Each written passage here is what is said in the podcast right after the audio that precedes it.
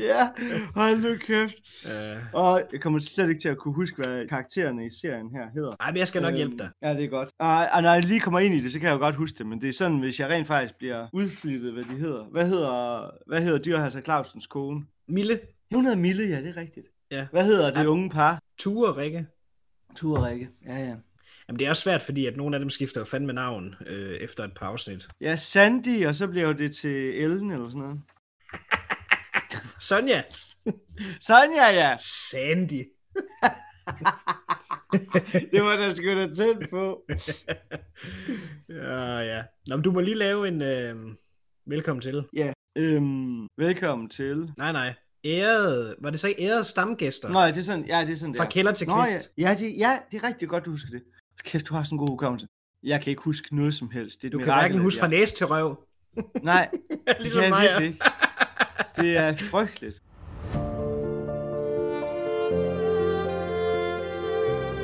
Kære stamkunder, fra kælder til kvist.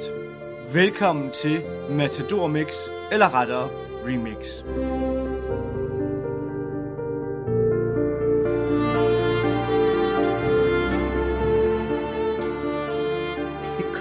Alberto.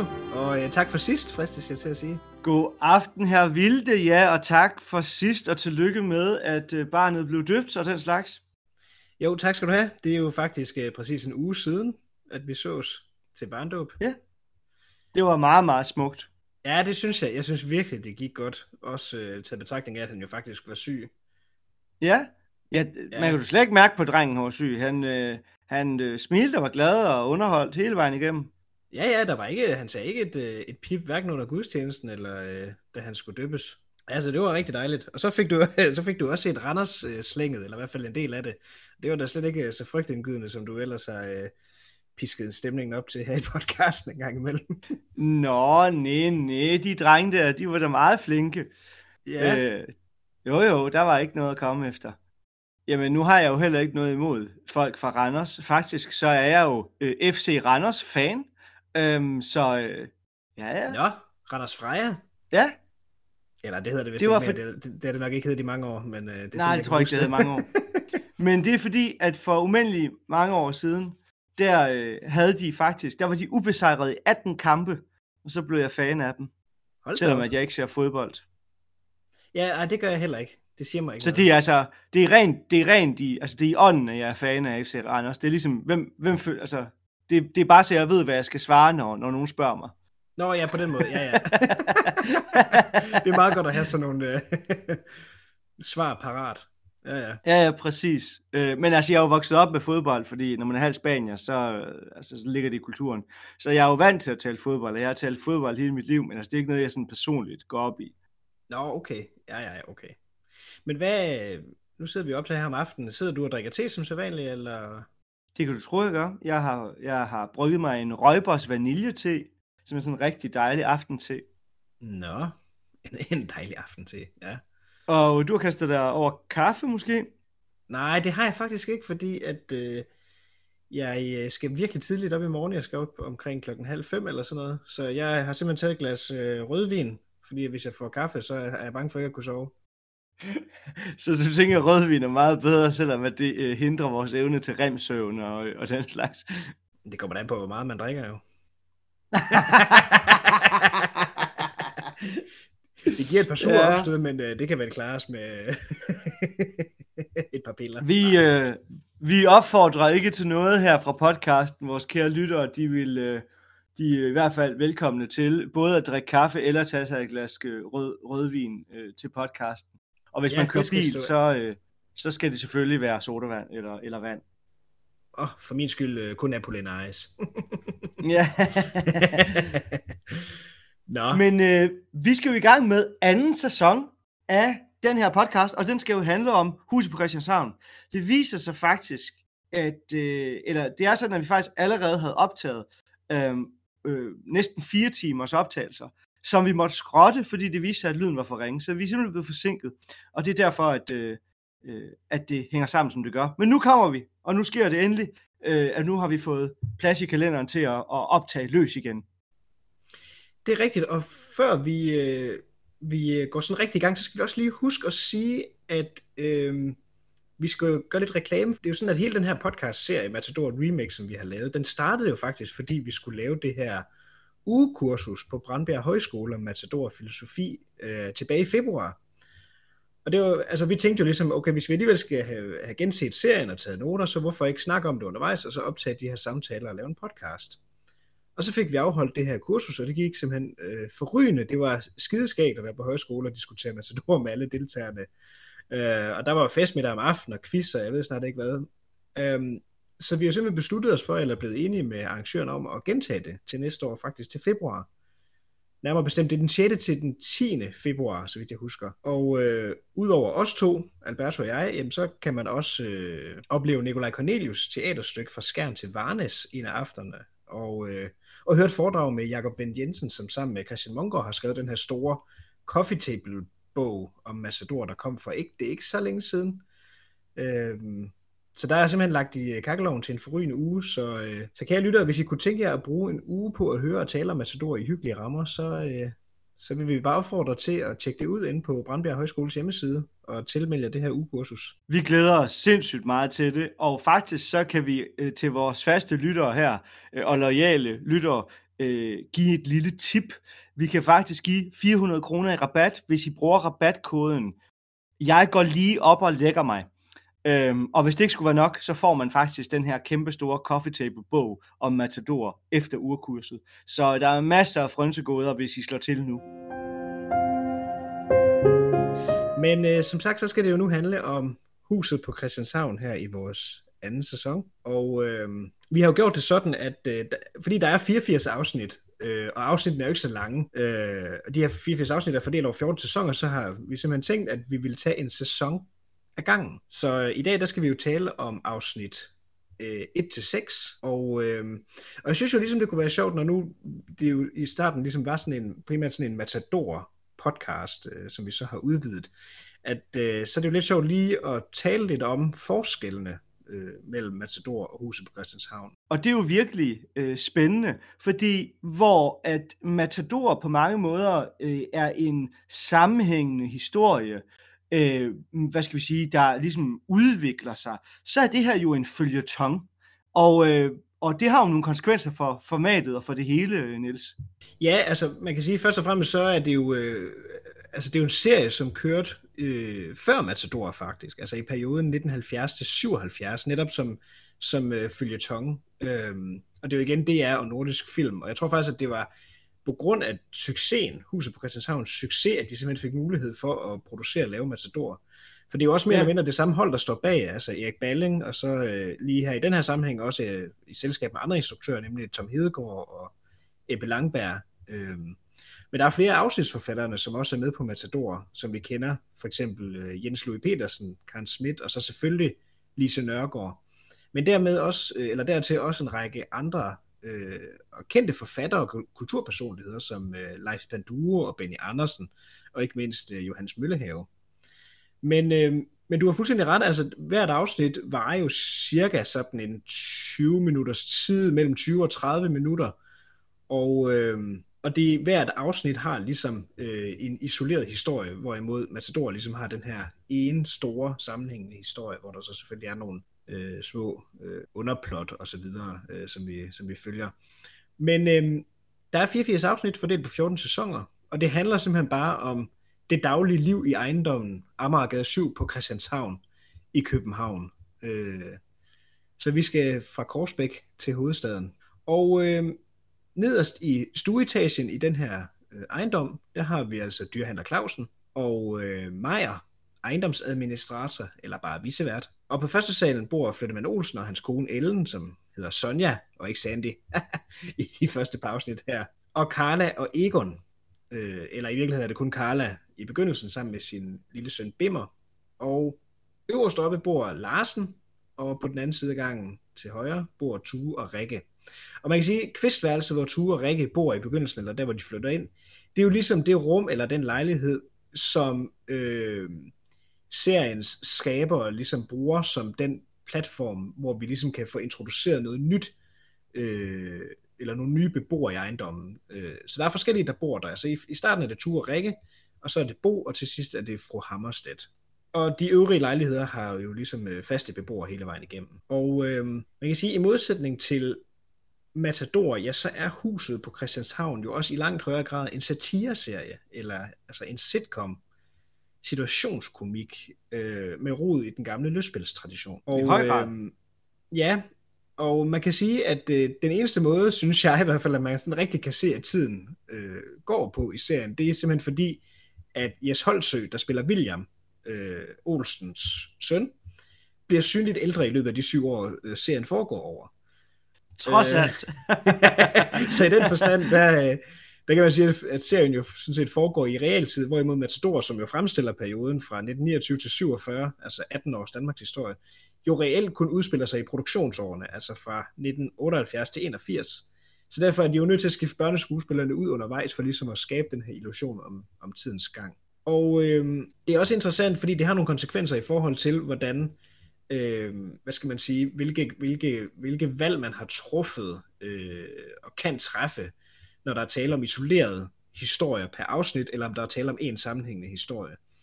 Fordi i huset, der øh, er de for eksempel ikke bange for ligesom at bare genbruge skuespillere. Så for eksempel Karl Stikker kan sagtens spille politibetjent i, i et afsnit, og så Majers fætter Geo Emil i et andet afsnit. Så der er ikke noget konsistent figurunivers inden for fiktionen. På det er selvfølgelig det hovedkast, der er. Men, men, øh... Og der er jo også den skuespiller, som øh, øh spiller øh, fuld Harry. Øh, det, det hedder han i en anden øh, kontekst. Men øh, han spiller jo... Ja, Preben men han spiller jo nærmest en fuld, øh, fuld og rig i samtlige roller, man har. Ja, ja, ja, ja. ja det er rigtigt. men han spiller jo faktisk også i et af afsnittene i Hus på Christianshavn, der spiller han jo også sådan en slags reklame, øh, reklamekonge eller et eller andet, altså der hvor Larsen han ligesom skal ind og have taget billeder til, øh, hvad er det, det hedder, det der magasin Damernes Verden eller sådan noget. Øh, ja.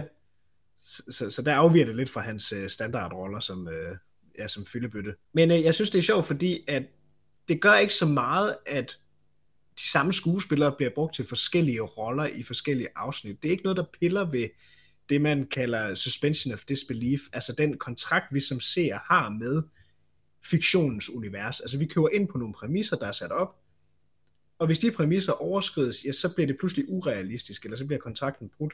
Men så at sige inden for fiktionens egen ramme. Så øh, altså et godt eksempel, synes jeg, det, det er ligesom, hvis man ser Ringnes Herre, jamen så har vi ligesom allerede købt ind på præmissen om, at der findes øh, troldmænd og elver og årgård. Så det er ikke det, der er urealistisk.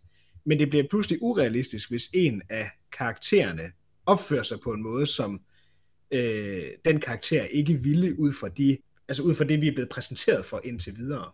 Hvis en ork nu begyndte at øh, ville redde prinsessen øh, øh på ærten, ja. Altså, så, så, så, så er det som om, det dur ikke. Orken skal være usiviliseret og spise børn og, øh, og så videre, ikke?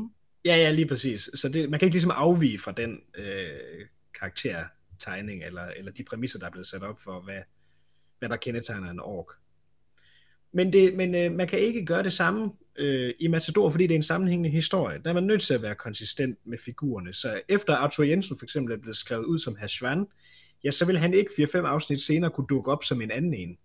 Nej. Øh, de gør det godt nok en enkelt gang faktisk, nemlig med en, øh, en, en, altså en birolle, øh, skuespilleren Kirsten Hansen Møller, hende der faktisk spiller Rikke i huset.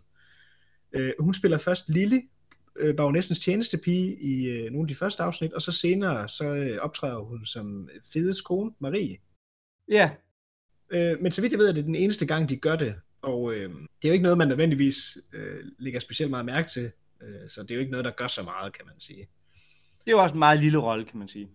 Ja, ja, præcis. Øh, og vi har jo også været vant til det, øh, det der med, at man øh, sagtens øh, inden for samme univers kan bruge mange af de samme skuespillere til forskellige ting. Altså det er jo også især fra Olsenbanden, der er det de samme skuespillere, der går igen i de forskellige øh, film øh, mm. i forskellige roller. Altså udover vores hovedcast, øh, så kan Karl Stegger jo også spille, øh, hvad hedder det, øh, Mads Femøre i, øh, i Ostbanden i Jylland, og han kan spille øh, pol- politimand og brandmand, og øh, jeg ved snart ikke hvad, i andre, i andre af filmene. Så det er vi ligesom vant til. Og jeg vil sige, et, et eksempel på, øh, på hvordan man, øh, man ligesom kan, kan bryde den der suspension of disbelief. Øh, det talte vi om der også, øh, da vi optog. Det var faktisk fordi, jeg lige har set det afsnit, men i Clown, der er hele præmissen jo i det univers, at øh, kendte mennesker spiller sig selv øh, hvor der ja. måske lige er blevet skruet lidt op og ned for øh, den opfattelse, eller det image, de har. Øh, så kan de ligesom spille på nogle forskellige tangenter i forhold til det. Men, men basically, så spiller de jo sig selv. Og øh, af og til, så bryder de ligesom den regel, for eksempel når Nils Ellegaard spiller Ejner, der instruerer øh, amatørteateret i afsnittet Dilettanterne i 6. sæson, men det er tilgiveligt, fordi det er ikke en specielt stor rolle, og Nils Ellegaard er, var kendt på det tidspunkt, men, men så kendt var han måske heller ikke. Øh, men det, der til gengæld ikke er tilgiveligt i forhold til suspension of disbelief, altså inden for fiktionsrammer, det er, at sådan en figur som, øh, eller sådan en skuespiller som Frederik Silius, ikke optræder som sig selv i det afsnit, der hedder Portræt af en tennisklub, i 9. sæson, eller den sidste sæson her, men spiller en eller anden sælger i en vildmarksforretning. Altså jeg mener, Frederik Silius er simpelthen for stort og kendt et navn i dag til, at man køber, at han ikke skulle spille sig selv. Ja, ja, og det er endda et afsnit, hvor Michael Bertelsen og Mads Brygger også er med og spiller sig selv. Så altså, du ved, der er også hele Radio 24 som jo ligesom kunne, øh, kunne, kunne, kunne danne grundlag for ligesom at lave et eller andet i, den her, øh, i det her univers her. Så det, men det har man simpelthen ja. valgt ikke at gøre. Det er meget mærkeligt. Det er mega mærkeligt.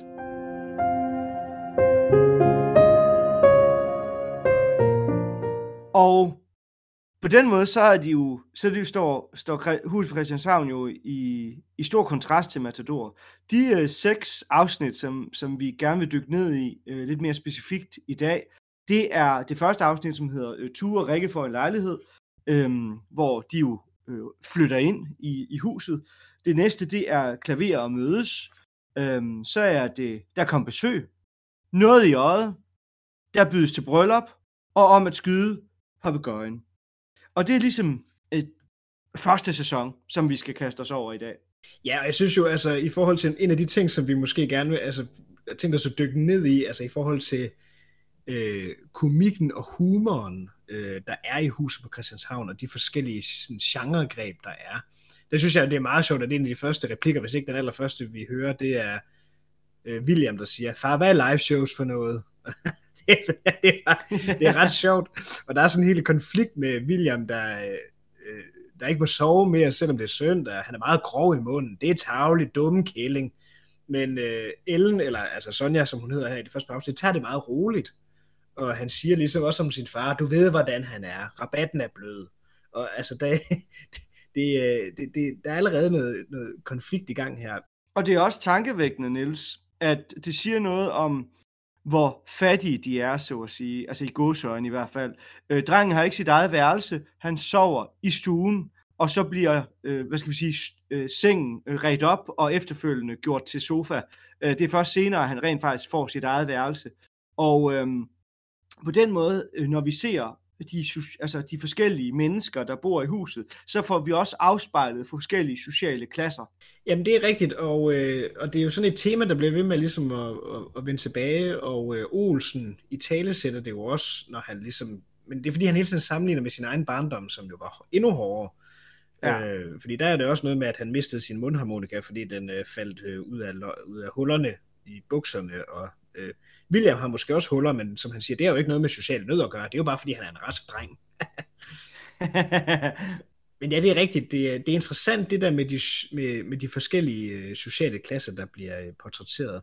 Men det er også sjovt, fordi at øh, jeg synes jo egentlig at kunne huske sådan, at fra den danske filmskat og den danske løsspilstradition, så har vi mange gange været ude på landet, øh, eller i hvert fald i mere tyndt befolkede områder, end lige netop i København.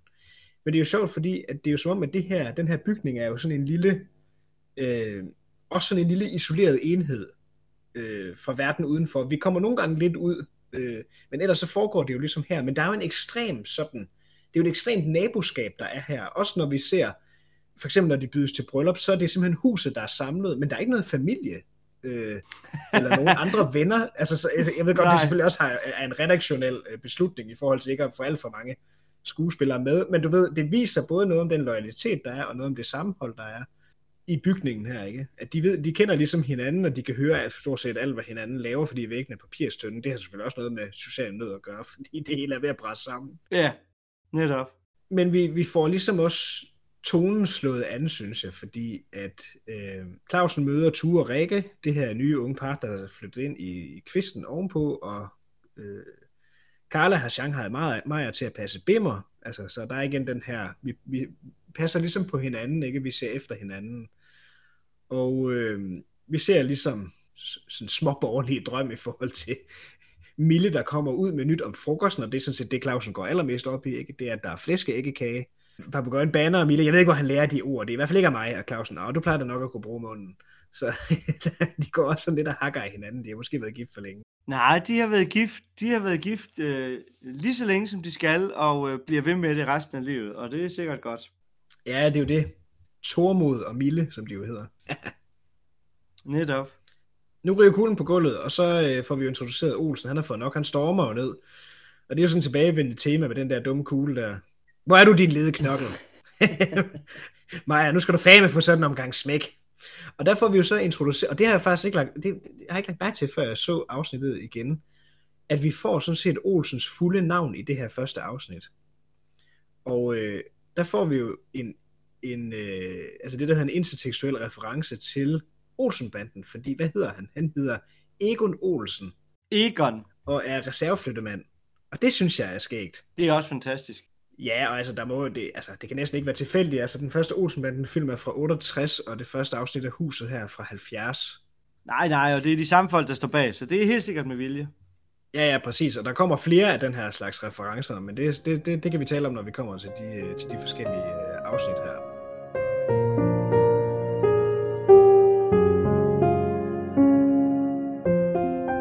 Så en ting, du sagde tidligere, øh, Nils, det er jo, at det her det er en komedie. Og øh, det sjove er, at da jeg sad og så de her første seks afsnit, så tænkte jeg, at noget af det komik, der var, simpelthen var for, øh, for, det var for barnligt, det var for dumt, det var for overfladisk, og der var noget andet, hvor jeg sad og skraldgrinede.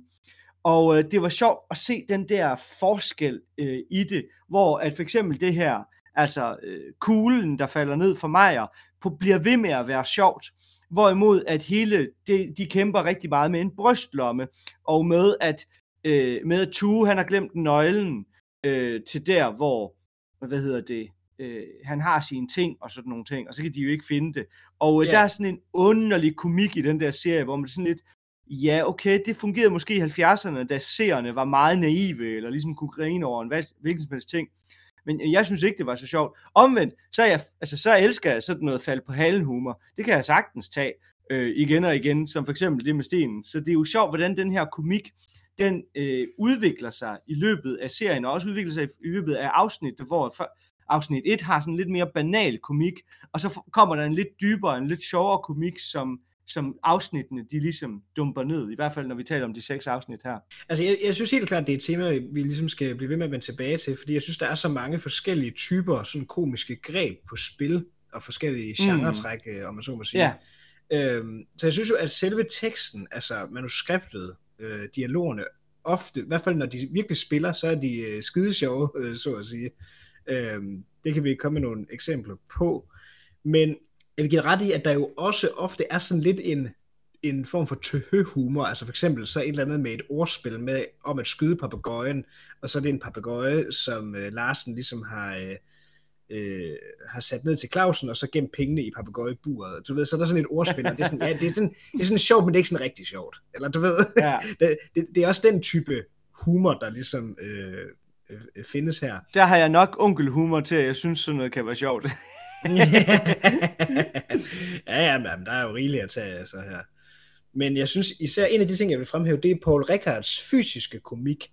Øh, Den er som fantastisk. Jeg faktisk, som jeg faktisk synes er rigtig god.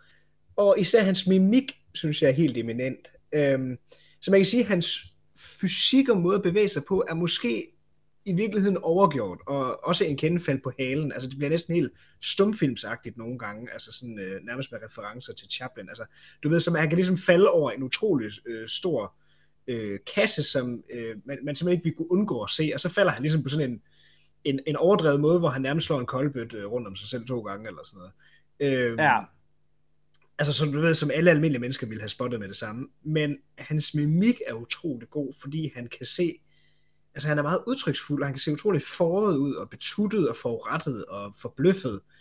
Og øh, selvom det nogle gange tangerer grimasser, så, øh, så synes jeg stadigvæk, det trods alt er mere underspillet end, end øh, datidens øh, komiker med kæmpe har jeg lyst til at sige, altså Dirk Passer og misforstå mig ikke, jeg kan godt lide Dirk Passer, altså jeg flækker stadig over Jokum og Lisbeth sketchen, han lavede med Lille Broberg. Men du ved, det bliver sådan hurtigt, sådan, uh, Øh, øh, så, så. og det er sjovt, Niels. Det er Jamen, fantastisk. Det er, det er skide sjovt. Altså, jeg, jeg siger jo, jeg griner af det. Men, men man kan sige, i forhold til den målestok og den gamle løsspilstradition, som huset skriver sig ind i, så, så, øh, så er Paul Rickards øh, figur her trods alt en lille smule mere afdæmpet. Øh, men altså virkelig god som komisk figur, især den fysiske komik og kropsproget.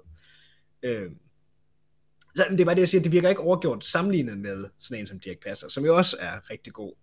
Øh, men øh, du ved, altså, der, der, det er i hvert fald et af de lag, der er i, øh, i huset, synes jeg. Den fysiske komik. Og så du og det, altså, altså, og efter min mening, så er det bare fantastisk. Jeg kan rigtig godt lide fysisk komik, og, øh, og jeg synes, det fungerer rigtig godt.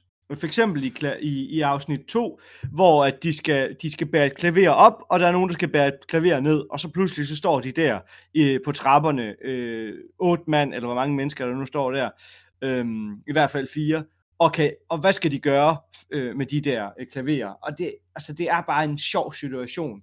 Øh, Ja, det, det, det vil jeg give dig ret i, det er det, men der er også noget i forhold til reaktionsmønstrene, som man også kender fra de gamle sådan far til fire film og sådan noget, som jeg også elsker virkelig højt. Øh, dem sætter jeg meget højt. Men øh, der er noget teatralsk over det. Altså, du ved sådan et eller andet med, at øh, så snupper Tue lige avisen ud af Rikkes hænder, hov, eller sådan noget kommer det så, og øh, altså det er meget sådan eksplicit på en eller anden måde hele tiden. Altså det følelsesliv, der bliver portrætteret. Øh, ja, som hvis det stod på et teater. Men igen, det, det fungerer fint. Altså, jeg synes også, det er sjovt. Men en af de ting, jeg også synes er i sig selv bare sjovt, det er, at en første elsker skuespiller som Paul Rickard øh, fra den danske filmskat nu spiller sådan en lettere alkoholiseret opfarende flyttemand i det her lille lejlighedskompleks, hvor væggene er tynde og lunden kort. Altså det i sig selv er også ret sjovt. Altså. Jamen det er det. Altså, øh, men det viser også bare, hvor stor han er. Altså at han kan bære så mange roller. Det er fantastisk. Ja, ja, ja jamen, helt bestemt, helt bestemt. Altså, og det, det er mega godt set, fordi han gør det virkelig godt. Altså, der er slet ikke noget Men der. i forhold, til, i forhold til den her sådan overdrevet mimik og sådan noget, jeg tror også, det er en del af tiden. Altså, jeg, jeg tror ikke, du kunne slippe afsted med at lave det der i dag. Jeg tror, hvis du ser sådan en serie, altså hvis den blev produceret i dag, så vil man øh, føle, at, at, at det var... Øh, altså man kunne ikke rigtig... Jeg tror, man har svært ved at sætte sig, leve sig ind i det, fordi at der er kommet meget større afstand mellem det at være altså skuespil på tv og så teater. Øhm, og der virker det lidt som om, at, øh, at, at afstanden var simpelthen mindre mellem teater og, øh, og filmskuespil. Øhm, og den afstand er bare i dag kæmpestor. Altså jeg er ret sikker på, at de skuespillere, der ligesom øh, var med i Matador, at så lavede de Matador om formiddagen, og så skulle de på teater om eftermiddagen. Øh, det, det, der, er eller andet, ja. der, det, der er noget, der forsøger mig, at det var sådan, det, det fungerede. Og så tror jeg simpelthen også, at jeg tror altså, at komikken har haft en meget større øh, anseelse dengang. Altså netop også med sådan en som Dirk Passer, som var højt øh, anset. Og jeg kan da huske, at O Sprogø, som lavede Fandens Oldemor, som han også gjorde helt eminent, men at der var en æresfrygt over for ligesom at skulle spille øh, altså komisk og lave den slags sådan nærmest revy altså det var ikke et, øh, det var ikke et, et skældsord, eller sådan en uh, undergenre, eller hvad skal man sige. Uh, nærmere tværtimod. Altså også sådan en som Jørgen Bukhøj, tror jeg skulle også have lavet revy, ham der spiller Maskern i Matador. Det skulle man ellers ikke tro, ja. altså når man lige ser, hvor Nej. godt han uh, eksekverer den rolle. Uh, men jeg tror, der har været en helt anden anseelse omkring uh, komikken som genre, faktisk. Det må der være nogle, uh, hvad sådan noget, kunsthistorikere, der har forstand på.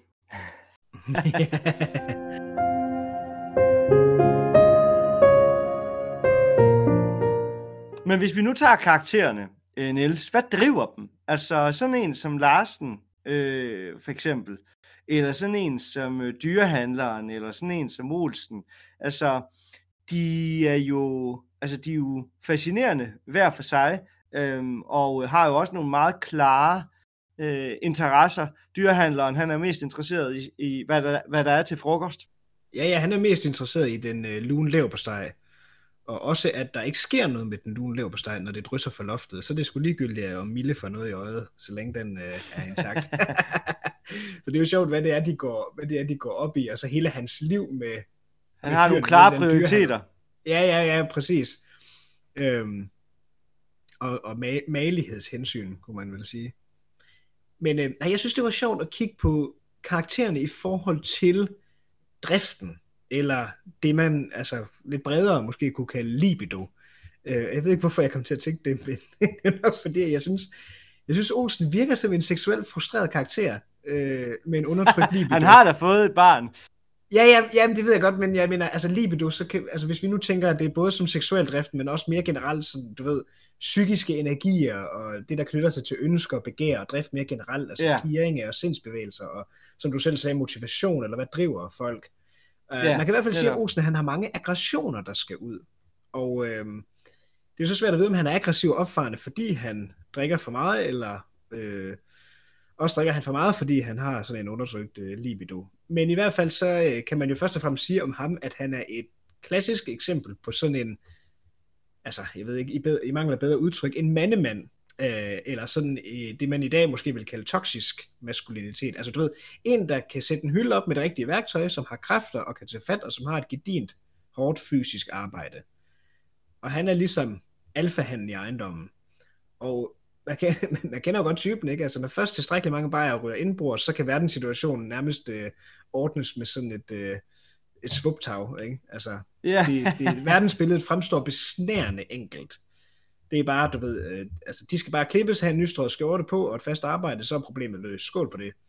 Altså, det er lidt sådan... Jeg kender, jeg, jeg kender en, som en gang imellem, øh, når, når der er kommet øl nok indbord, så siger han, øh, vi skulle bare afskaffe parlamentet, og så skulle dronningen bare tage fat. Ja, ja. Jamen, det, er jo sådan, bum, så er alle verdens problemer løst. Hvis dronning Margrethe, hun ligesom bare tog magten. ja, ja, ja, ja, præcis. Det, altså, ja, ja, det bliver nemlig hurtigt sådan nogle øh, meget, meget øh, ja. sådan ekstreme fingerknipsløsninger, der kommer på bordet, yes. først øh, der kommer meget alkohol indenbords. Det er rigtigt. Ja, ja, ja, ja, men jeg kender det. Jeg har oplevet ja. det mange gange. Men det er jo sjovt, fordi at han er jo stadigvæk, eller han er jo samtidig en mand med øh, nogle, lad os sige, frustrerede idealer. Altså han har nogle idéer om, hvordan verden burde være, han har nogle idéer om øh, dannelse, han har nogle idéer om, øh, hvad han gerne vil øh, give videre og sådan noget. Og han formår det jo så ikke. Han formår ikke selv at, at læse bøger eller uddanne sig selv, men han forventer, at William på en eller anden måde skal udnytte de muligheder, han har i det samfund, han, han nu lever i og sådan nogle ting. Altså, øh, der er sådan en sjov øh, stræben på en eller anden måde i ham.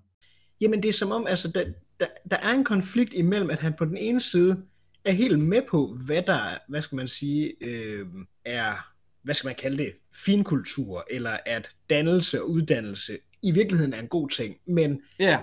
han kan sagtens også, hvad skal man sige, øh, kritisere det og se ned på det, hvis, hvis han ligesom tænker, at det bare er nogle bedrevidende øh, idioter, som, øh, som, som er ude på ligesom at, og belære ham om, hvad, hvad livet går ud på. Men, men du ved, der, der er sådan helt sådan en konflikt, fordi han kan ligesom skifte på en tallerken, og det er jo det samme, han er egentlig ofte relativt åben over for nye tiltag, men ligesom med Tue især, så opstår der hurtigt en konflikt mellem, du ved, det er lettere at hylde idealer end, idealerne, end det er at efterleve dem. Sandelig. Øh, så det er måske også, øh, ja, det universelle og det private, så at sige, der er konfliktfeltet her. Og så er han også sjov, fordi han jo på mange måder også er ekstremt barnlig. Altså han er, ja. som jeg sagde, han er ganske vist sådan en type mand, som måske, du ved, vil påstå, at han aldrig har haft en sygedag i de sidste 40 år eller sådan noget, men samtidig så lider han også ekstremt selvynk og sådan en påtaget offermentalitet i rigtig mange sammenhænge. øh, I det afsnit, hvor de alle sammen er syge, altså du ved, han, han, er, ikke, han er overhovedet ikke syg, men han, det bliver ligesom det eskalerer ligesom, øh, hvordan de får kørt hinanden op til at tro, at de er meget syge. Det vender vi tilbage til, det er også ekstremt sjovt. Jeg er sikker på, at hvis jeg spurgte Louise, hvordan du er, når du er syg, så... Øh... der er sådan et underligt, underligt begreb, der hedder mandeinfluenza, som, ja, som det er der det, ja, men jeg ved ikke, hvor det stammer fra, men jeg synes, det er sådan en lille smule... Øh, det, det, det, det, det tangerer mobning jo. det, er simpelthen, det er simpelthen mandeseksisme, eller hvad? Ja, ja præcis. Nej, men så har vi sådan en karakter som Maja, som jo er ekstremt from og jomfruelig og nærmest pietistisk i sin seksuelle moral. Og øh, jeg synes ikke, han har nogen sådan eksplicit eksponeret seksuel drift. Altså man kan sige, hans øh, kurtisering til Emma i et senere afsnit handler sådan set ikke om øh, at få en, en kæreste, men mere at få en at dele livets aften med. Og øh, de kunne for så vidt godt dele seng, men det er mest fordi, det er noget, man bruger. Det betyder ikke, at, han, det, betyder ikke, at det har nogen sådan, seksuelle undertoner for mig. Og dog, så er der altså noget i et af afsnittene her i første sæson, som jeg kun kunne tolke som meget lummert. Ja. Fordi han siger på et tidspunkt, Maja, hvor han beskriver sin morgenrutine. Jeg står ud af sengen, henter tøflerne ved kakkelovnen, tager dem på, hælder vand over til kaffen og kæler for katten. Og så griner de alle sammen fjodet og lummert, og Clausen siger stille, ja, ja, det kender jeg godt. Og det er sådan lidt, vi har jo ikke set nogen kat på noget tidspunkt. Hvad, hvad er det, de snakker om der? Det, det, det, det er en lille mis. jamen, er du ikke mærke til det? Synes du ikke, det er mærkeligt? Jo, det er da mærkeligt. Jamen ja, jamen, altså mig er en sjov Men- figur, ikke? Fordi Ja, på den ene præcis. side, men på den ene side, så er han jo også en typen, der, der ligesom begræder sædernes forfald og ungdoms sløvsind og så videre, og sådan en, en, en arbejdsskyhed, samtidig med, at han jo selv aldrig bestiller noget som helst. Altså hans kaldsarbejde, for at bruge det udtryk, det handler jo om at bringe orden til huset i åndelig forstand, og ikke sådan i fysisk forstand, altså ved at restaurere, reparere, vedligeholde ejendommen, som jo nok Maja, han går primære- rundt med en kost, men han Ja. ja. fejrer kun, når der er andre, der ser på ham. Ja, ja, øhm, præcis. men, og i det øjeblik, at der så kommer samtale, så stopper han med at fejre. Ja, ja.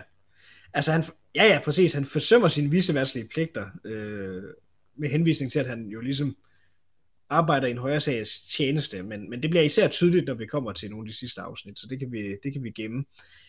Men så synes jeg også, der er noget sjovt, fordi i det hele taget, så er det som om, at der i hvert fald er en undertone af sådan en form for uskylds seksualitet, eller en Disney, altså en Disney-seksualitet, øh, der ligesom på en eller anden måde er til stede, latent i huset på Christianshavn-universet. Fordi øh, man kan sige, jo, Olsen og Ellen har selvfølgelig William, og Karne har Bimmer, men faren ser vi aldrig. Bo er nok den mest seksuelle karakter, og så selvfølgelig Ture og Rikke, ikke? det er sådan en rimelig almindelig øh, seksuel drift. Men det er så at sige ungdommen, der stadig har en glød og en gnist, mens de øvrige karakterer så at sige ikke rigtig længere betræder de egne. Men sådan en sjældent gang imellem, når de fremstiller liderlighed, for eksempel da Clausen får besøg af sin niece i et senere afsnit, det skal vi nok komme tilbage til, så bliver det på den ene side utroligt tegnefilmsagtigt. Det er meget, meget sjovt skildret, fordi måden han viser sin begejstring på, er nærmest, vil jeg sige, en til en, med den måde, de viser bruns på i Bambi, i, altså i Disneys Bambi. altså det, de kalder forskuldret. Og øh, i et tidligere afsnit, øh, der omtaler Clausen også en af Bos veninder, veninder øh, der er spillet af Sonja Oppenhagen. Øh, hendes karakter omtaler han som et lille hjortekid. Altså du ved, det er sådan en meget uskyldig måde at, at omtale en ung, øh, attraktiv kvinde på, ikke? Mm. Men så på den anden side, så er der nogle ekstremt vanvittige, incestuøse undertoner i det forhold, at Clausen er lun på sin næse, som, øh, hvor han siger, at jamen, i hans øjne, så er, han, så er hun stadigvæk en lille pige på 12 år. Altså du ved, kontrasten mellem de to ekstremer er også noget, der skaber komikken og de her underlige situationer. Men, men det er underligt, at der er sådan en slags tegnefilmsfremstilling af seksualiteten, blandet med sådan helt forbudt nærmest sådan Nabokovs øh, be- betalelse. Øh, dog Nabokov? lidt mindre mørk Hvad og mener du? krejtet. I, Hvad mener i du med. Nabokov? Ja, jeg, det er fordi, jeg tænker på hans berømte øh, roman Lolita, øh, Vladimir Nabokov, som skrev Lolita, som jo handler om sådan en ældre mands betalelse. Ah, Ja, ja, det er en Lolita-reference. Det er jo ikke alle, der er lige så dannet som dig, og som ved, hvem øh, Lolitas forfatter er. Nej, undskyld, nej, jamen, det skylder jeg, det, det, det burde jeg øh, være mere klar i mailet om. Men øhm, Ej, nu, ud, nu udfiltrer jeg os. Det var også bare for, for seernes skyld, øh, eller lytternes skyld. Se- ja. de, er, de er med på, de er med på øh, hvad, hvad, hvad din associationsrække er. ja, ja, ja, undskyld, ja, ja. Men, øhm, nej, og så har vi Larsen, som jo også er en sjov figur, fordi at, øh, ja, han er jo ungkal, og øh, det er jo egentlig også Og sjældent, at vi dannet. ser. Men Og det andet, bor ja. i den her arbejdergang, øh, og øh, lejligheden ved siden af er faldefærdig, og der må slet ikke bo nogen. Og så bor han i den her øh, pæne lejlighed, hvor det hele er, øh, hvad skal vi sige, ordentligt, og han er en ekspert inden for sit felt.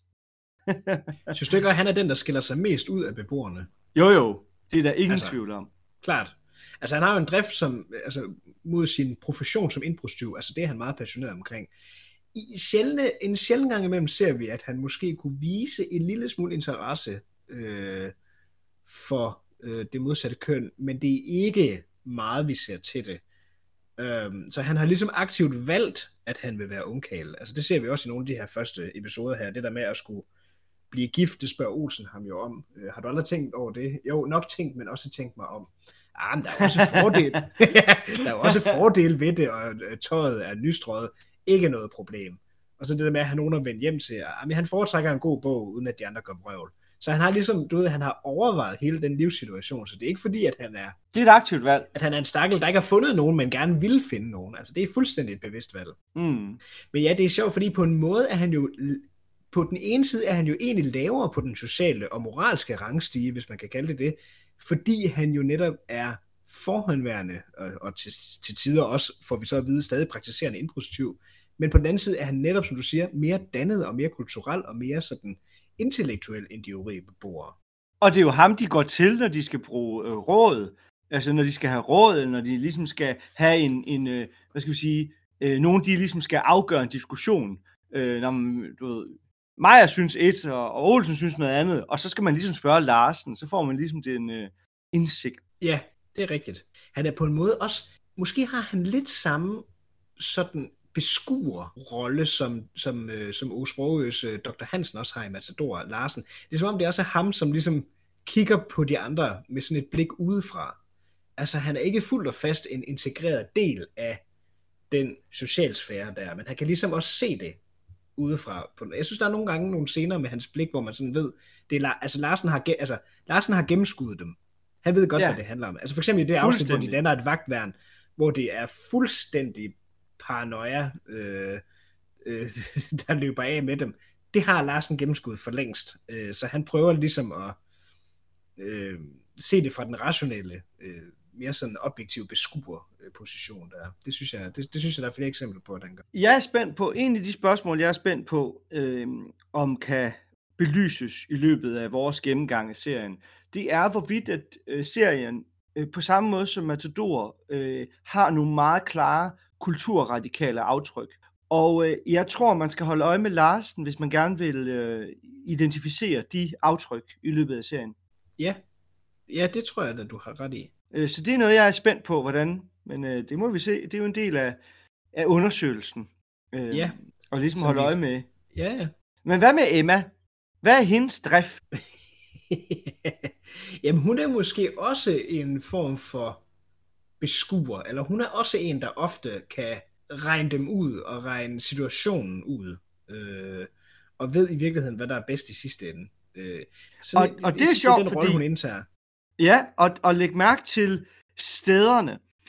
Larsen, han, han ser tingene udefra fra oven, og hun ja. ser tingene udefra for neden. Det er kælderen og kvisten, som så at sige kigger ind i virkeligheden, ind i gaden, ind i huset, og så kan beskue og på en eller anden måde øh, øh, altså guide til, hvad er bedst at gøre. Ja, det har du da ret i, og man kan jo sige, at Larsen, har vi jo sagt, ligesom på en måde skiller sig ud øh, fra de øvrige beboere, så han er også en udefra kommende i den forstand, fordi han ikke tilhører samme sociale klasse, eller så har samme kulturelle kapital. Og Emma er jo også uden for ejendommen. Hun er ikke en beboer i ejendommen. Hun er over på den anden side af gaden, så hun er også udefra i den forstand. Mm, det er Emma fantastisk. Fred, fru, fru Frederiksen, ja.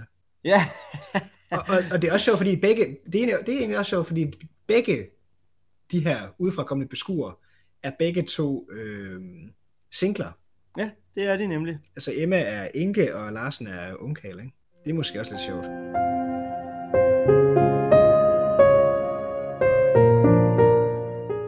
Jamen, jeg vil gerne lige gå tilbage til, øh, til Olsen, og øh, han er jo en vigtig karakter, så, så man, vi kommer jo til at tale om ham mange gange, men jeg vil gerne tilbage til det her med, med, med dannelsen.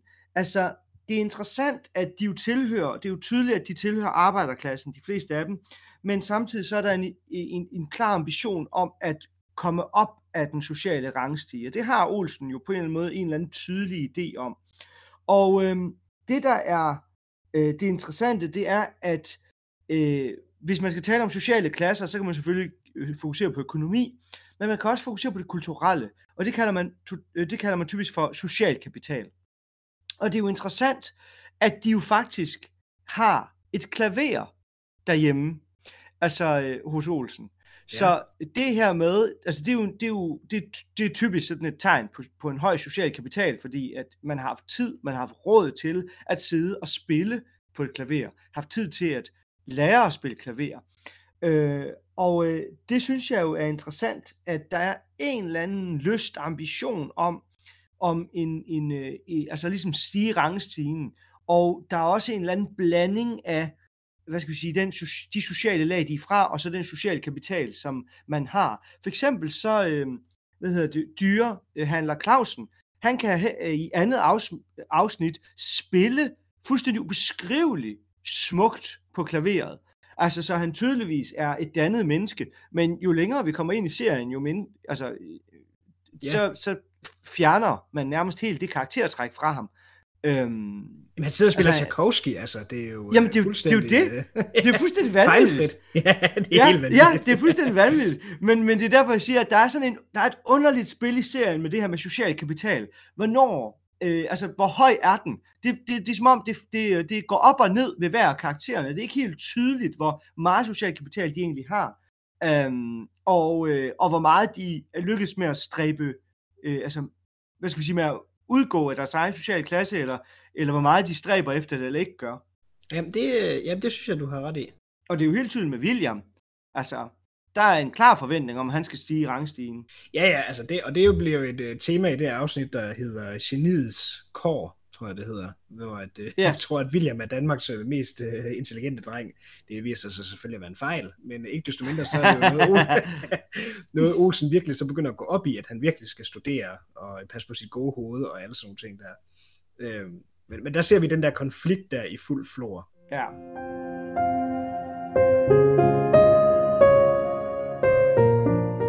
Så et af de emner, jeg synes, der er interessante øh, i de første seks afsnit, som jeg synes, vi skal kaste os over, det er øh, spørgsmålet om øh, loven, eller øh, spørgsmålet om, at Ture og Rikke de flytter ind i en ubeboelig lejlighed. Altså i princippet, det, det havler ned med vand, altså der er hul i loftet, der er, altså den er jo fuldstændig ubeboelig, den der øh, lejlighed. Øh, men de får den billigt, de får den til øh, 55 kroner i husleje, øh, og, øh, og der er det jo sjovt, fordi at altså, så kommer brandtilsynet, og de skal jo så undersøge, hvorvidt der bor nogen i lejligheden, for det har de hørt et rygte om, og øh, så arbejder hele huset for at skjule, at der bor nogen. De gør det til et loft, de gør det til et lager, de gør alt Pulter, muligt. Pulterkammer. Ja, til et pulterkammer. Og det er jo sjovt det her med, altså, hvornår Altså, loven er der jo en grund, altså grund til, at vi har love, hvad er, hvad er funktionen i en lov og dens mening? Det er jo, øh, at den på en eller anden måde skal regulere samfundet, så vi sikrer os, at vi får et godt liv. Altså loven er der jo, øh, så at sige, for vores skyld. Så når man regulerer, at man ikke kan få lov til at lege en lejlighed, der, hvor det altså, simpelthen øh, altså, havler ned med vand, Altså, det, det er helt vildt. Ja, ja. Øh, på et så ligger de i sengen, og hvad der falder af vand ned på dem, det er jo fuldstændig vanvittigt. Det er syndfloden, så, så det er sådan, som jeg siger. ja, det er jo det. Men det er jo sådan lidt underligt, ikke? Fordi at, at har, hvornår har man egentlig ret til civil ulydighed?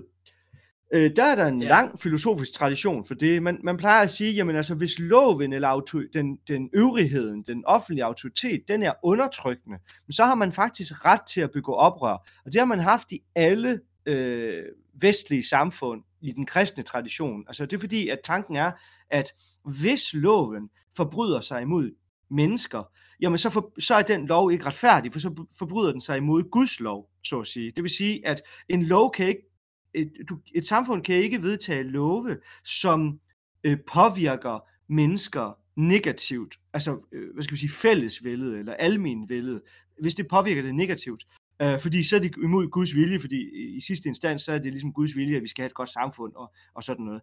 Så har vi så skåret det kristendom ud af ligningen, men vi har stadigvæk den der idé om, altså i, i moderniteten, men vi har stadigvæk den der idé om, at loven skal tjene os.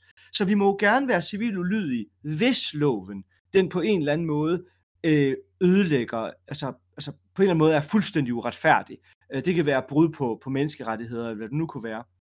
Men i det her tilfælde, så kan man jo ikke rigtig retfærdiggøre, at de faktisk altså, øh, bryder loven på den måde, som de gør. Øhm, fordi at det er jo frygteligt at bo i den lejlighed. Men det er faktisk sjovt, fordi der er faktisk en hel masse øh, forskellige temaer viklet sammen i, i, i det afsnit, du beskriver der, i hele den situation, hvor brandtilsynet kommer. Fordi på den ene side, så ser vi den loyalitetsfølelse og det sammenhold, der er i forhold til, at Ture og Rikke ligesom er ude af lejligheden, og nu er det jo, øh, jeg kan ikke huske, om de er i skoven, eller hvor de er henne, og så tager Olsen ligesom affære for ligesom at prøve at, og, øh, og, og øh, altså sætter sig for, at de ligesom ikke skal smides ud af den lejlighed, de lige har fået. Ja. Men øh, samtidig så er der jo hele den forveksling, altså der er det komiske element i, at Karla skal have besøg, og øh, den, der øh, først kommer, er ham fra brandtilsynet, brandtilsynet, men Olsen tror, at det er Carlas øh, date, ja. der kommer. øh, så han øh, forsøger ligesom at... Øh, øh, og han, han, han prøver lige, han synes ligesom, at han skal blande sig, fordi at Carla vil ikke have, at Egon, der kommer, skal vide endnu i hvert fald, at hun er enlig mor med Bimmer. Øh, så, så Olsen og Ellen, eller, eller Sonja der, de skal ligesom passe Bimmer. Og Olsen synes, det er et forkert grundlag at starte et forhold på. Så i den forstand, altså, og det kan vi jo vende tilbage til, det er jo sjovt, det at han blander sig i Carlas beslutning om, hvornår hun skal sige hvad til sin måske kommende mand, eller i hvert fald bare en date. Øh, men ja. Olsen er jo også ordentlig i den forstand, at Den vender vi lige synes, tilbage at, til.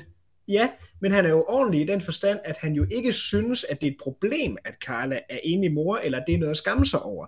Og derfor mener han, at, at, at han ligesom skal, skal, skal kunne tage det ansvar, eller at det i hvert fald ikke er noget, øh, hun skal øh, på en eller anden måde øh, gemt væk.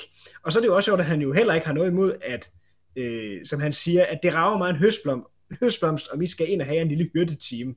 Øh, men det skal sgu være på reelt grundlag. Og så manden, som jo netop ikke er Egon, jamen jeg skal ikke tænkt mig, så, så nu ingen udflugter. det synes jeg bare er sådan sjov. sådan en sjov indvending. Og så er der jo hele komikken i forhold til navnene, fordi vi ved jo nu, at Olsen hedder Egon til fornavn, men det er ikke et navn, han bruger. Og manden på trappen hedder ikke Egon. Det gør Carlas ven til gengæld, men manden på trappen hedder til gengæld Willy, ligesom Willy Ratnau, altså skuespilleren, der spiller Egon, altså Car- øh, Carlas kommende øh, mand der. Så der er sådan en helt ord øh, navneforveksling der, det synes jeg også var ret sjovt. Men ja. det er jo også sjovt, fordi normalvis er Olsen jo meget efter Meyer i forhold til, hvor meget der bliver forsømt i ejendommen, og at det faktisk er ulovligt, og du ved, det lever ikke op til de krav og betingelser, der er. Men samtidig er der også den her foragt over for systemet øh, langt hen ad vejen. Det ser vi jo også, Clausen, at det her med, jamen det kan godt være, at huset er ved at falde sammen, men det kan ikke betale sig at begynde at indgive en klage, fordi det skal igennem så mange instanser, at det vil tage alt for mange år, og til den tid er huset nok alligevel revet ned, eller du ved, de har ikke nogen fidus til det byråkratiske og administrative system. Nej, og øh, man kan jo sige, at øh, det kræver jo tillid. Øhm, man skal jo rent faktisk have tillid til autoriteterne, for at man rent faktisk øh, følger dem og, øh, og, hvad skal vi sige, efterlever dets krav. Hvis man ikke har tillid til autoriteterne, så gør man bare det, man selv synes er øh, bedst. Nej, men det jeg vil sige, det er, at, at hvorfor har de ikke tillid? Det ser vi faktisk også i afsnit 6. Fordi det er jo faktisk vanvittigt, hvad der sker i afsnit 6. Det, der sker i afsnit 6, det er, at der har været indbrud, og øh, det ligner alt andet lige øh, noget, som la- kun Larsen kan har, har ekspertise til at udføre. Så politiet, de, øh, de øh, kom, øh, tager hjem til ham, så, øh, så uden en, øh, en øh, hvad hedder sådan noget, en rensagningskendelse, ja. Ja, uden en kendelse der, der gennemruder de hans lejlighed fuldstændig, og de, øh, de er, altså de er forfærdelige imod ham, og de anholder ham, til ham på politistationen. Og det er jo decideret, altså det er jo politivold, og det er jo øh, lovbrud for politiet. Og selvfølgelig har man ikke tillid til en, til en, øh, til en stat, der agerer på den måde. Altså det er jo, det er jo, det er jo sådan en politistat, der agerer. Så øh, der er jo ikke noget under i, at man så øh, altså overhovedet ikke har tillid til staten. Så er det jo så sjovt, da han så kommer ind på politistationen, så kommer han så ind, og der taler han så med en politikommissær, som så har, rent faktisk har styr på loven, så han ved jo godt, at han bliver nødt til at løslade Larsen, og at øh, der ikke er noget at komme efter, og at øh, den eneste måde, han kan få fat i nogle af pengene på, det er, at lave, det er ved at lave en, øh, en underhåndsaftale med ham. Og det er jo så det, han det, gør. Det viser selvfølgelig også noget om, hvor snu Larsen er, eller at han er sådan en snarrådig øh, karakter, ja. at han faktisk ikke behøver i den forstand at begå ulovligheder, men han er den, der ikke bare har foragt over for systemet, men han er intelligent nok til inden for systemets egne rammer, og på en eller anden måde kunne på lovlig vis, øh, kan man sige, øh, få det ud af det, han gerne vil. Altså netop ved at lave sådan en, en lokumsaftale, eller sådan en studehandel der med øh, øh, politimesteren der, så han ligesom bare, i stedet for at beholde alle pengene, bare finder, eller bare for at finde lønnen. Øh, ja. Hvilket er jo et, et, det er jo smart. et smart trick, en smart finte, ja ja. Også fordi så, når, når han får finde lønnen, øh, hvordan i alverden skulle de så blive ved med at efterforske sagen, og hvordan i alverden skulle de så øh, overhovedet, øh, altså, ja, det, er jo, det, er jo pisse, det er jo pisse smart, det der. Ja, ja. Men jeg synes det i hvert fald, det er interessant, altså hele relationen til loven, og øh, til øh, statsmagten, som vi får i de første seks afsnit, det viser jo en helt anden, en helt anden relation til statsmagten, og meget mere prekær relation til statsmagten, end hvad vi er vant til øh, i dag. Altså jeg tror, øh, at øh, nogle gange så kan man godt få en fornemmelse for, at om i Danmark, der har det altid bare været, været øh, du ved, idyll og hygge og, og så videre, men altså politivold, det er, det er sgu noget, der, der hænder, og, øh, og det sker jo faktisk stadigvæk i dag, det er jo faktisk derfor, at nogen de diskuterer, hvorvidt man skal have bodycams, altså sådan nogle øh, øh, kropskameraer på politifolk, fordi ja. at, øh, det vil jo så, altså det vil betyde, at de, de skal, altså det er ikke nok, deres ord er ikke nok, de, de skal rent faktisk kunne redegøre for, øh, hvad de har gjort, altså fordi det er på kamera. Øh, der har jo været masser af sager om, det er tandbørste-sagen, hvor der er to politimænd, der der, der smadrer en, en dør ind med en mand, der står og børster tænder, men så ved de ikke, at det bliver optaget af en tredje mand, der står i stuen, øhm, og så er der den her fuldstændig uskyldige øh, øh, unge mand i København, der bare bliver tæsket. Øh, og sådan er der nogle, nogle historier. Øh, så, så det er jo interessant, at de portrætterer noget, som, som faktisk øh, altså, sker, øh, når, når der ikke er kontrol, eller der ikke er, øh, hvad skal vi sige, kamera på politifolkene. Jamen, det er rigtigt. Og så synes jeg også, det er lidt sjovt, hvordan, hvordan hvad skal man sige, vi får de andres blik på Larsens situation, altså mere udefra, altså så hvor Larsen ligesom ja. har helt greb om den her situation, og ved lige præcis, hvordan han skal snøre dem. Så du ved, ja, ja, han, han, han siger jo også, at han er forurettet, og de ikke har lov til at gøre, hvad de gør, men han er jo fuldstændig oven på situationen hele tiden. Altså, Ja. Du ved, øh, han driller dem også, ligesom det der med, han siger, hvor har du gemt pengene, fordi alle ved, at Larsen har gjort det. Vi er jo ikke idioter. Man kunne ellers godt få mistanken, siger han så. At, du ved, så han, han driller dem også. Og så hører vi jo også ja. Mille og Ellen sidde og tale om Larsen, hvilket også er ret sjovt, fordi de siger jo, at de mener, at unge Karl har mere forstand på kvinder end almindelige mænd. Og øh, han er jo ikke dømt endnu, øh, men Ellen mener, at det bliver de altid. Øh, Ja. Altså, men hvis der ja. ikke en bevis er, så Ellen, så dømmer de ham alligevel på en trier. Det gør de altid. Ja. det var, der er ingen retsstat, åbenbart. Nej, nej. Der var... på, på en trier, det viser altså også, øh, det, det synes jeg er en sjov øh, forveksling der. Jamen, det er og, det øh, også. Men, men også læg mærke til, den lyd, nej, det, den lyd, der er i klippet fra Ellens dagligstue til politigården, det er den samme lyd, de bruger i Olsmænd, når man klipper hen til politigården. Nej, det vidste jeg ikke. Det har jeg ikke lagt mærke til. Ja, Fantastisk. Til det. Ja, ja, ja, det er så sjovt. Jeg synes jo, det er, jeg synes, det er sjovt, også fordi, at, at det her med, at uh, almindelige mennesker render rundt med kameraer på deres telefoner, har jo gjort en enorm forskel i forhold til politiet. Altså fordi, at nu, politiet kan simpelthen ikke tillade sig at gøre det samme, og i USA har det jo en hel, det er jo en hel revolution nærmest, øh, der, der har sket, uh, fordi at man er begyndt at optage overgrebene på, på den sorte befolkning. Ikke? Ja. Uh, og i Danmark, der er vi jo slet ikke, altså der er vi jo slet ikke der. Altså, uh, vi er jo et, et ordentligt samfund. Uh, så det er jo virkelig undtagelser, når det sker. Men det viser alligevel en interessant situation, den, altså, at Olsenband, undskyld ikke Olsenband, men at øh, Hus Christianshavn øh, faktisk viser os øh, noget, der, øh, altså noget, der altid har været et problem med politiet. Og på den måde, så går vi faktisk også over fra at være ren komik, til også at være noget, der problematiserer det samfund, vi lever i, og som forsøger at sige, hey, Øh, sådan nogle ting her sker egentlig, og er det noget, vi skal gøre noget ved? Er det noget, vi skal diskutere? Altså, der, øh, der kommer faktisk et lidt dybere lag på der. Ja, og så synes jeg også, at vi ser et eksempel på øh, det her, vi har talt om, hvordan de i virkeligheden, flere af dem, altså du nævnte Olsen, det her med, at han i princippet stræber op af, eller ved godt, hvad der ligesom øh, er, er øh, hvad der er dannende, eller hvad der er kul- mere kulturelt øh, acceptabelt, eller hvad man nu skal kalde det, hvad der er mere social status i, øh, som ikke er noget, de ser ned på, men snarere noget, de efterstræber. Øh, fordi for eksempel så har de, de her kvinder her jo sådan en eller anden idé om, at Larsen er mere interessant og har mere forstand på kvinder. Der er jo dels det aspekt i det måske, at han jo er en lidt mystisk figur, øh, fordi de ikke ved yeah. så meget om ham. Men der er selvfølgelig også det her med, at han er dannet, fordi der er jo også for eksempel når bølgerne går højt, så, siger, så kan Mille for eksempel lige pludselig finde på at udbryde, at hun skulle have taget And- Andresen, som vi ikke er introduceret for, som vi ikke ved, hvem er, men det er et eller andet fra hendes fortid, og som hun siger, som er nået langt inden for jernbanen. Øh, du ved, og Ellen bruger samme angreb over for Olsen i sin senere afsnit. Hun skulle have taget Vigo i stedet for. Altså, så du ved, det der med at tage de der livsvalg, hvor man så egentlig ender med en eller anden, øh, der bare sidder og hænger over, over i rottehullet. Og det, og det er jo det samme, vi ser for eksempel i Olsen Manden. Der, det, det, det der med jernbanen, det bliver anset for et meget fint erhverv. Fordi at, øh, der er det også det, de helst ser bør blive ansat hos statsbanerne. Altså det, det der med, at man kan blive øh, øh, generaldirektør, og så skal de bo i Gentofte på den rigtige side af Lyngbyvejen og så videre. Du ved, det, det, det er meget skægt, at der er sådan en meget, meget sådan, der er sådan snopperi i det der. Pludselig forstår man, hvor alle DSP's penge, de forsvinder hen. det var en joke, ja, hvis, ja. Øh, hvis, hvis man skulle være i tvivl. Øh, vi har et fantastisk togvæsen i Danmark. Det var også en joke. Nå, okay. øh, vi, må, vi, må, vi må hellere stoppe. kan ikke lige nå lige det bedste tog... refill på mit uh, rødvin der? Ja, ja. Og, ah, men det bedste togvæsen, det ved vi alle sammen, det, det er den oceanske letbane.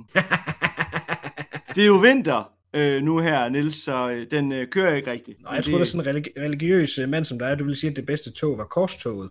Nå. Nå. ah. Det er også den type, type onkelhumor, som også kunne være med i huset. Ja, sagtens, sagtens. Ja, ja. ja jamen, jeg foretrækker fly. Ja, ja. altså i disse tider, jeg... hvor der skal være grøn omstilling, så tror jeg da nok lige... Jeg vil, jamen, jeg vil hellere op i himlen. Ja, ja. ja, ja. Hvad hedder det? Øhm, kan jeg, lige, jeg tror lige hurtigt, jeg kan nå øh, lige at fylde op. Ja, ja, det kan du sagtens.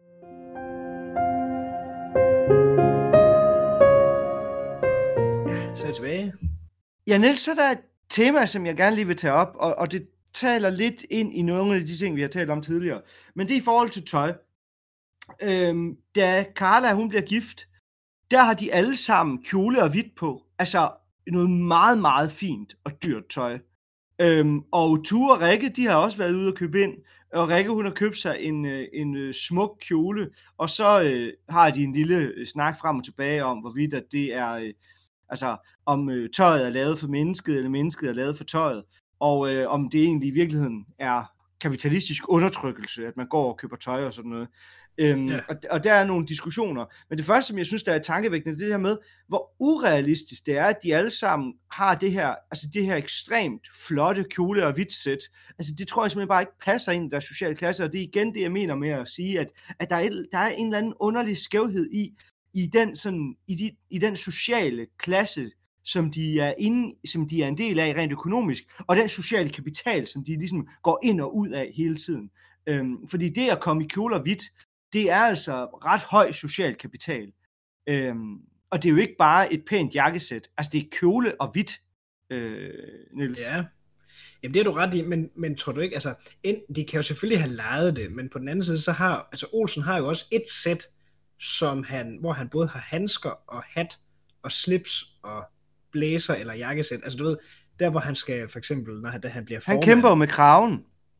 Ja, i det her afsnit kæmper han med kram. Jeg tænker på nogle af de senere afsnit, der ser vi i hvert fald, at han har et sæt, han ligesom bruger til, til fint brug.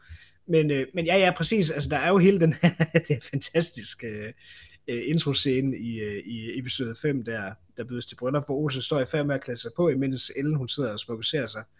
Og han har jo med krav, som ikke kan få på. Og så hvor han siger, jeg vil sgu hellere hænges på regulær måde. og, og Ellen bliver ved med at forestå, om han ikke ligesom skulle sætte sig ind og så tage en bajer. Og Olsen har jo lagt sig ud, og han siger så, er det, er det flippen, der skal passe til mig, eller er det mig, der skal indordne mig under sådan et stykke stivlæret?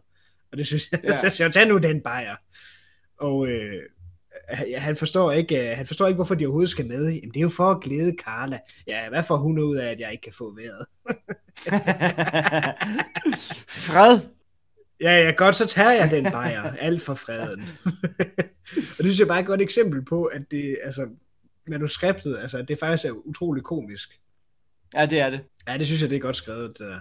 Men og det, så skal vi jo det, så til bryllup. Nå, nej, vil du lige sige noget? Nå, nej, men det viser bare hele det der med, om det, altså, det, den samme, det samme tema som op ved Ture Rikke i forhold til, om tøjet er undertrykkende. Altså, her der er det så bare gjort komisk, fordi det ikke har så meget at gøre med idealerne, men mere fordi Olsen har lagt sig ud. Men hele den dobbelthed, der er i forhold til, om flippen skal passe til ham, eller om det er ham, der skal indordne sig under flippen. Du ved, er det os, der skal indordne, sig under, indordne os under tøjet i forhold til hele det kapitalistiske system? Det er det, der foregår ved Ture Rikke, og nede hos Olsen, så er det fordi, han har lagt sig ud. Ja. Det er meget fint ligesom at vise den der dobbelthed på. Fuldstændig. Fantastisk. Ja, og så skal vi jo så til bryllup, øh, Niels. Og det er jo Carla, som øh, jo i et tidligere afsnit har haft besøg af øh, Egon, og øh, Egon han har ikke ladt sig skræmme af, at hun havde et barn.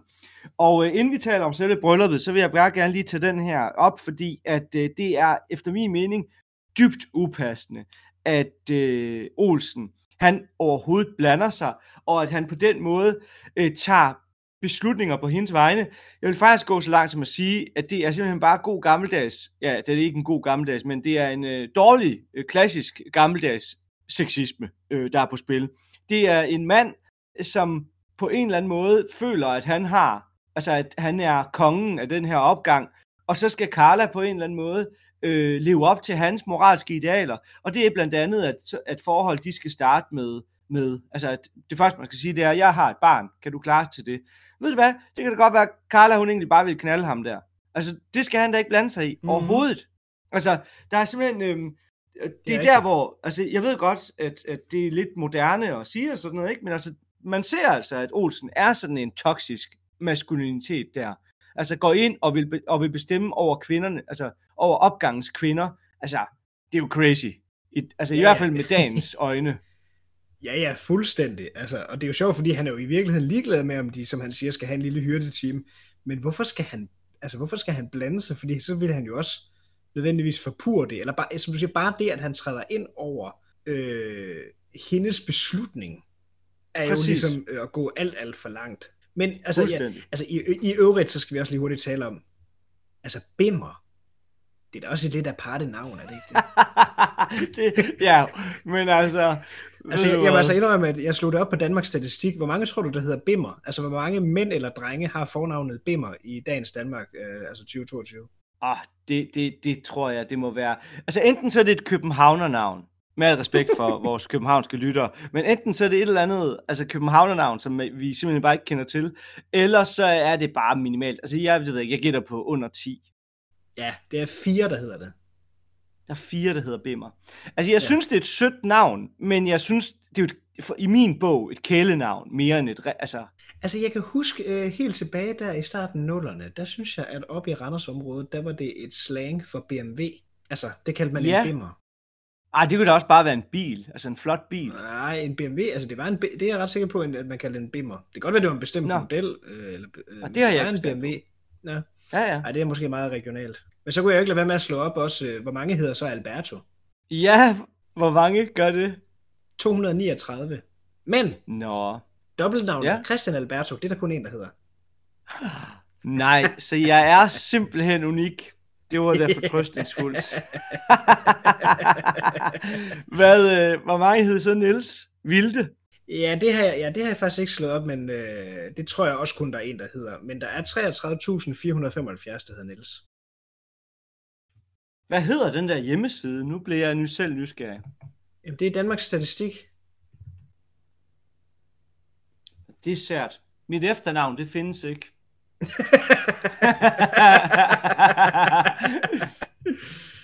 Jamen lige et øjeblik, fordi jeg tror slet ikke, øh, jeg er ikke lige mentalt videre.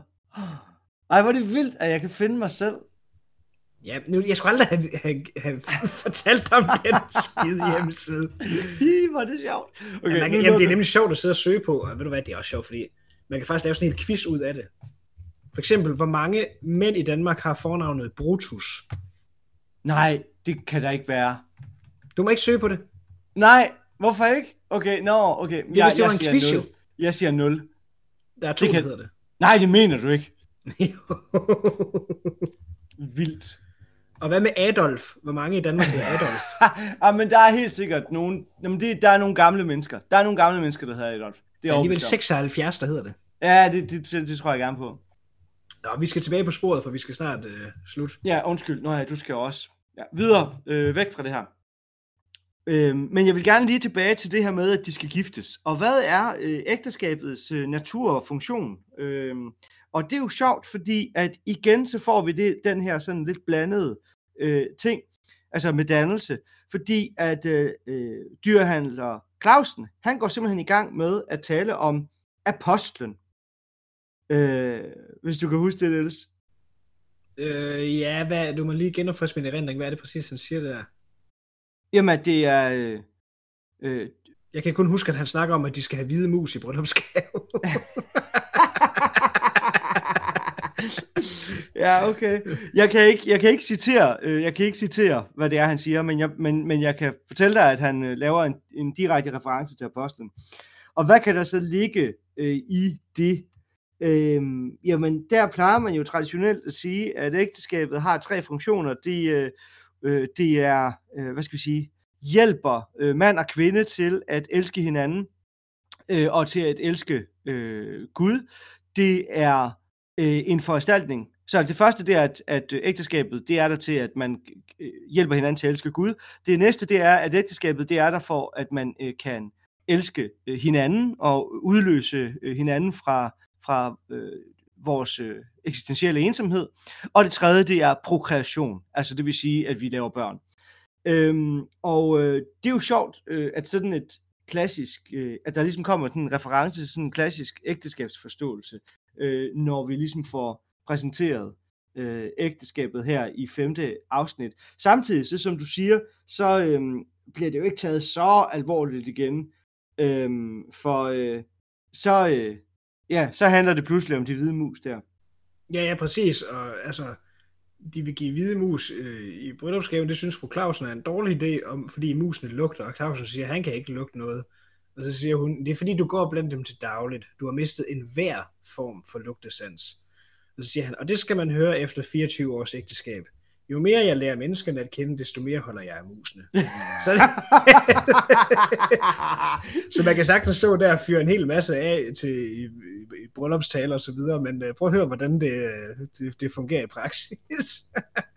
ja, ja, ja, men altså, øh, vi kan også til The Crown, øh, der er der også virkelig, der får man da også øh, ægteskabslogikker præsenteret. Men ja, hvad hedder det? øh, det er jo også det her med, altså, at hun, altså, hele den der forventning om, at nu skal hun udholde mandens pjat.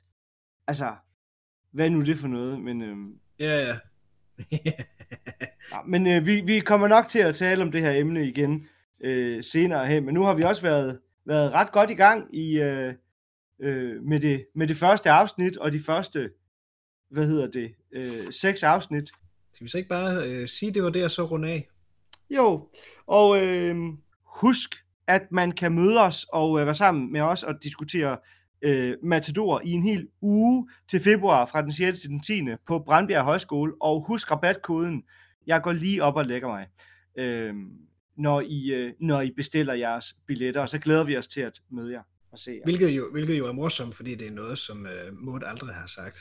Nej, men det, jeg tror, det var en del af, af joken fra, fra Nikolaj, som er organisatoren på Brandbjerg Højskole. Han, øh, han, ved, ja, han, vidste, han, han ved jo godt, at hun aldrig har sagt det, men han tænkte, vi skal have en sjov sætning til, som rabatkode. Det er jo også et af de citater, som ligesom måske bare er summen af de andre ting, hun siger, som minder meget om, men som er det, som de fleste kan huske i hvert fald. Ja, yeah, true. Ja, så det indkapsler ligesom meget godt hendes, øh, hendes karakter eller hendes reaktion. Du har lyttet til Matador Mix, eller rettere Remix. Det er her, vi tager en bajer i rottehullet med